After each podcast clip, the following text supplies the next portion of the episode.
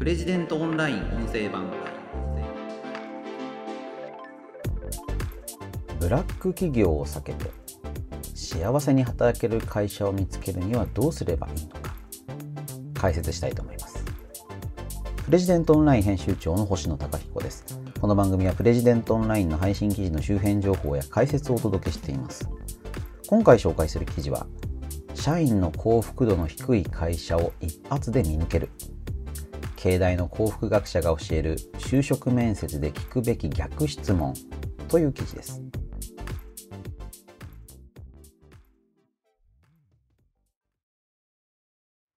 えー、こちらの記事のリードを読み上げます。社員の幸福度の高い会社はどうすれば見つけられるのか。慶應義塾大学の前野隆教授は、社員同士の比較や競争心を促す人事評価をする会社は気をつけた方がいい。公平な評価をする会社が幸福な職場とは限らないというと。えー、こちらはですね、あの、慶応大学の前野隆先生の幸福学の先生に聞きづらいこと全部聞く大和書房から出てる本ですけれどもこちらの一部を記事にしているものになります幸福度も生産性も高い会社を見極めるにはどうすればいいのか自分の人生の大半の時間は、まあ、働いている人であれば会社で過ごすことになりますよね。その会社でどんな時間を過ごすか。まあ、幸福度の高い職場幸せになれる働き方、まあ、それを選んだ方が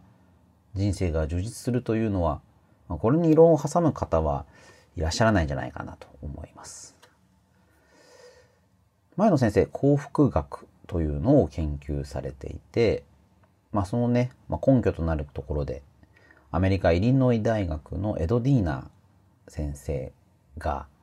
幸福度の高い社員の創造性は3倍生産性は平均で31%売上は37%高いという傾向を示しているということをこの記事の冒頭で紹介しています。幸福度が高いと創造性も生産性もそして売り上げも高くなると。だから幸福度の高いいい会社で働くと。いうことに異論を挟む人は、まあ、いないでしょうと。でただ多くの経営者がこの点を誤解していて従業員の意識との間にギャップが生まれている。そこに課題があるんじゃないかと。いうことを前野先生指摘されているんですね。どういうことか。あの、この記事の中で紹介されているある一人の青年の職場、この事例をちょっとご紹介したいなと思います。彼の職場は20人ほどの小さな制作会社。基本的な仕事としては社長が取ってくる案件をそれぞれの社員に振り分けそれをこなすということでしただから同僚や先輩の仕事ぶりや評価の基準を気にすることなく日々黙々と働いていたんですがそんな状況がある時一変します。より公平な評価を下すため今後はポイント制を導入しよう。そう社長が宣言したと。どういうことか。ミーティングや会議への出席、企画書の作成や打ち合わせ、社内のゴミ出し、お茶組み、あらゆる仕事にポイントが振り分けられ、その内容を社員同士でチェックできるようになった。それほど悪い制度かなと感じられる人もいるかもしれませんが、確かにフェアな制度ではあります。もし不当にポイントが入っている社員がいれば一目でわかりますし、競争心も煽られます。頑張れば頑張るだけポイントをもらえるとなれば仕事への積極性も増しそうです。しかし現実はそうではなかったということなんですね。この会社における青年の座席は偶然にもトイレとゴミ箱の近くでした。まあ、社員20人の小さな会社ですから誰かが気を利かせてトイレの備品交換などをしなければなりませんしゴミ出しもしなければなりません。それまで青年は純粋な親切心でゴミ出しやトイレットペーパーの交換をやっていましたがポイント制の導入以降変化が起こります。というのも各業務におけるポイントの内訳の中で青年だけが突出してトイレ掃除ゴミ出しの割合が高かったからです。青年はそれで赤面してしまいます。同僚や先輩が自分を陰で嘲笑ってるんじゃないか。そう思ってしまったんですね。あいつ仕事ができないからってトイレ掃除とゴミ出してポイントを稼いでるんじゃないか。そう思われてるんじゃないかと。現実的にはそんなことはなかったと思います。しかし、ひとたび全ての作業がポイントとして可視化されてしまうと、親切心はなくなってしまいました。さらに別の社員から自分の方が難しい案件をこなしているのに同じポイントが振り分けてられるのはおかしいという声も上がってその都度ポイントは調整されましたが次第に社内はギスギスしていったと言いますこのような透明性の導入がモチベーションに悪影響を与えるという現象は日本企業だけではなくてプロスポーツチームでも報告されていますつまるところ誰もがポイントが高い仕事だけに熱意を込めるようになりそれ以外の作業をやらなくなるわけです。まあ、この話からね、あの前の先生、まあ、逆質問、何をすべきかというのは明らかでしょうと。それは、御社ではどのような基準で社員を評価していますか、就職の面接で聞いてくださいということなんですね。もしこの質問に対して先ほどのポイント制のように透明度の高いシステムを説明してくるようであれば、その会社で幸せに働くことは難しいだろうと。そうでなくても、社員同士の比較や競争心を煽る、促進するような仕組みがあるのであれば、警戒した方がいいと。一方で、どのような基準で社員を評価していますか？という質問に対して、そこまで厳密な基準で社員を評価しているわけではありません。という答えが返ってくるなら、もう少し話を聞いてみてもいいでしょうと。生産性を煽るのではなく持続性を育てるような社風が感じられれば、それはいい会社と言えるはずですと。これは理想論や夢物語ではないということで、前の先生、稲食品工業のことをご紹介しています。社員に対して営業目標を課さず、業績や利益にとらわれず従業員の幸せを考えるという理念で48期連続の増収増益をしている寒天メーカーですね。稲食品、すごいユニークな経営でよく知られています。合理的なシステムが悪いということではなく、例えば事故を未然に防ぐチェック機構などが設計されているのであれば、それは評価されてもいい。その上で、やりがいを持って働けるかどうかを判断する基準として、社員評価について聞いてみると良いと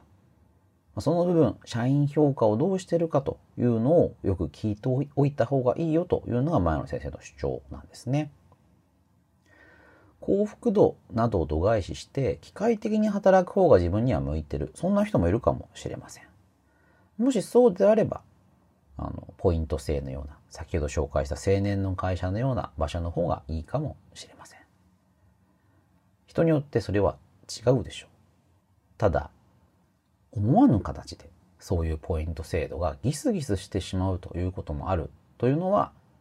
押さえておいた方がいいでしょう。まあ、そういうことを前野先生おっしゃっているんですよね。まあ、この話まとめると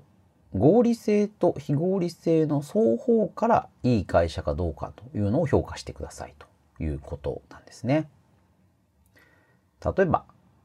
人気企業ランキングみたいなのがですね、就職活動だと注目されますよね。ランキング上位の企業は確かに給料は高いし、安定もしているし、良さそうです。しかし、幸福感を持って働けるかどうかという評価軸とは、実はあまり関係がない。当たり前ですよね。数百万も存在する日本企業のうち、幸福感まで人気企業ランキング上位の会社が独占している。そんなことはまあ、ありえないというのはよく考えればわかることだと思います。前野先生、幸福はゼロサムゲーム。誰かが勝ったらその分誰かが負ける。そういう仕組みではないよということを強調されています。まあ、つまり働き方をうまく変えればみんな幸せになるということも可能なんじゃないかということですよね。私が幸せになった分他の人が不幸になる。あの幸福っていうのはそういうことじゃないでしょうと。いうことなんですよね。まあ生産性も同じなんだと思いますよね。私の生産性が高くなったから他の人の生産性が損なわれるということはないんだと思うんです。みんなの生産性を上げていくということができるはずで。そして幸福度が高くなると生産性も高くなるということが分かっているわけですから、まあ、幸福度を高めていくというのがその近道になる。やり方によっては自分は得するけど他の人が苦労する。自分の生産性は上がるけれども他の人の生産性を損なう。そういうやり方もありますよね。まあ、あの、めんどくさい仕事を誰かに押し付けるなんていうのはその典型例だと思いますけども。まあ、そうなれば、まあ、自分の幸福度はもしかしたら上がるかもしれませんけれども、他の人の幸福度は下がってしまう。で、そのことをポイント制度で、まあ、あの、360度評価とか、成果主義と言われるようなもので、うまく捉えようとしても、どうでしょうかね？そんなに簡単じゃないような気がしますよね。あの、どんな人事評価制度を作っても、それをどう運用するかというのが、まあ、問題になってくる。まあ、仏作って魂入れずなんて言いますけども、あの、すごく立派な考え方で、誰もが幸せになれるような人事評価制度だと言っても、それをどう運用するかによってアウトプットっていうのは変わってしまうと思います。その時にその企業が何を大事にしているのか売上を増やすこと利益を増やすことを目的としているのかそれとも従業員の幸せというのを考えているのかどうかあの企業であればね当然売上利益を伸ばすというのは当たり前のことなんだと思いますなんですけど売上利益を伸ばすためにどういうアプローチを取るかというのは違うんだと思うんですよね。先ほど紹介した、まあ、社員20人のね、小さな会社。そこでは透明性が高いフェアな職場を作る。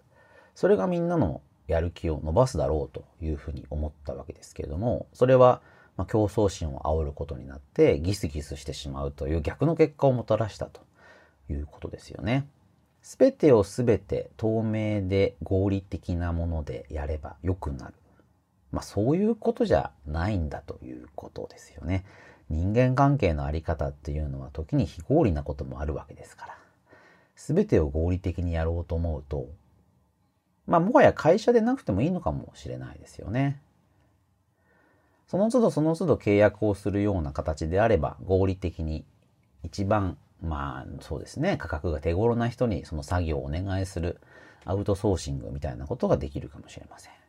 ただ多くの会社ではそうなっていない。なぜか。やはりこうメンバーシップが確認されている人たち同士で仕事を進めるという方が、うん、細かいやり取りが発生するような複雑な仕事においてはむしろ効率がいいということなんだと思うんですよね。見かけ上の合理的というもので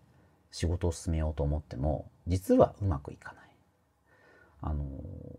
なかなかこう数字には出てこない、言葉には出てこない、あの、まあ、細かな機微というのが人間同士で働く時には必ず存在しますよね。そういったものをどうすり合わせていくか。それが、まあ、人間が集まって作っている会社という組織をうまく動かすには非常に重要なんだと思います。あの、前の先生の話ではね、ないんですけど、私、学生時代に勉強したマックス・ウェーバーというね、社会学者、非常に有名ですけれども、これがあの、官僚制組織のあの研究というのを書いているんですよね。官僚制。あの、まあ、役所とかね、会社とか、まあ、官僚制っていうとね、なんかお役所のことを考えられるかもしれないんですけれども、人が集まって分業して、あの、仕事をしているというものは全て官僚制というふうに言えると思います。まあ、ペーパーワークですよね。その時に、官僚っていうのは自分で自分の仕事を増やしちゃうっていう側面があるということに気をつけないといけないと。ウェーバーの官僚性の研究っていう中では、あの、官僚が自分の仕事を、ま、勝手に増やしてしまっているということに着目しているんですよね。あの、ペーパーワークってね、なんかそういうところがありますよね。で、それはだから一見合理的、あの、物事を分業化して、様々な職位、職会に分けて、あの、いかにも合理的に動いている。役所なんていうのはそのように外からは見えますよね。でもその中には実はすごいたくさんの無駄がある。なぜそういう無駄が発生してしまうのか。それはまああの分業を行きあの突き詰めることによってむしろ無駄が発生してしまうということなんだと思うんですよね。あのマーケットまあアウトソーシングあのクラウドソーシングそういう仕組みを使ってその作業にどれぐらいの費用がかかるのかというのを出してですねまあそれで効率化図るという方法もあると思います。ただあらゆる仕事がそうやって効率化を図れるとは私には思えないんですよね。だからこそ、社員の幸福を考えている会社、まあ、あの、調査をしてみて、そこで働いてる人たちが幸せだと答える比率の高い会社の生産性が高くなるというのは、まあ、そのことの裏腹なんじゃないかなと思います。要は、いやいや仕事している人たちが多い会社って生産性低いわけですよね。他方で生き生きと仕事をしている人たちっていうのは自然と効率的な仕事の仕方ができるようになっていく。まあ、直感的にそれが正しいっていうのをね、皆さんわかるっていただけるかなというふうに気がするんですけれども、それはじゃあどういうことなのかっていうふうに、まあ、ある程度理論的にあの証明する必要が誰にでもわかるような形で抽象化する必要があるのかな。前野先生、そういうところのアプローチとして幸福学ということをおっしゃっています。非常に面白いですよね。あの、人間の目的、人生の目的っていうのは何か。まあ非常に難しいですけれども、まあ幸せに人生を過ごすっていうのは、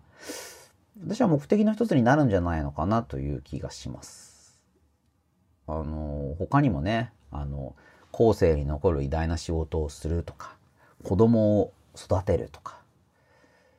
大金持ちになるとか、まあ、人生の目的いろいろなものが考えられると思うんですけれども最終最後それを突き詰めると自分の人生を幸せなものにできるかどうかっていうところに尽きるんじゃないかなと思うんですよね。そして幸せというのは非常に相対的なものなのでお金っていうのは必ず金持ちの人と貧乏な人ができてしまいますけれども幸せというのは誰かが独占しているものではないわけですから何かやり方あるんじゃないかなと思います。前野先生の本、幸福学の先生に聞きづらいこと全部聞く。あの、こういうね、聞きづらいこと、いろいろ本に載っているので、ぜひご覧いただければなと思います。ということで、今回は、社員の幸福度の低い会社を一発で見抜ける、経大の幸福学者が教える就職面接で聞くべく逆質問という記事を紹介しました。また次回お会いしましょう。プレジデントオンライン編集長の星野貴彦でした。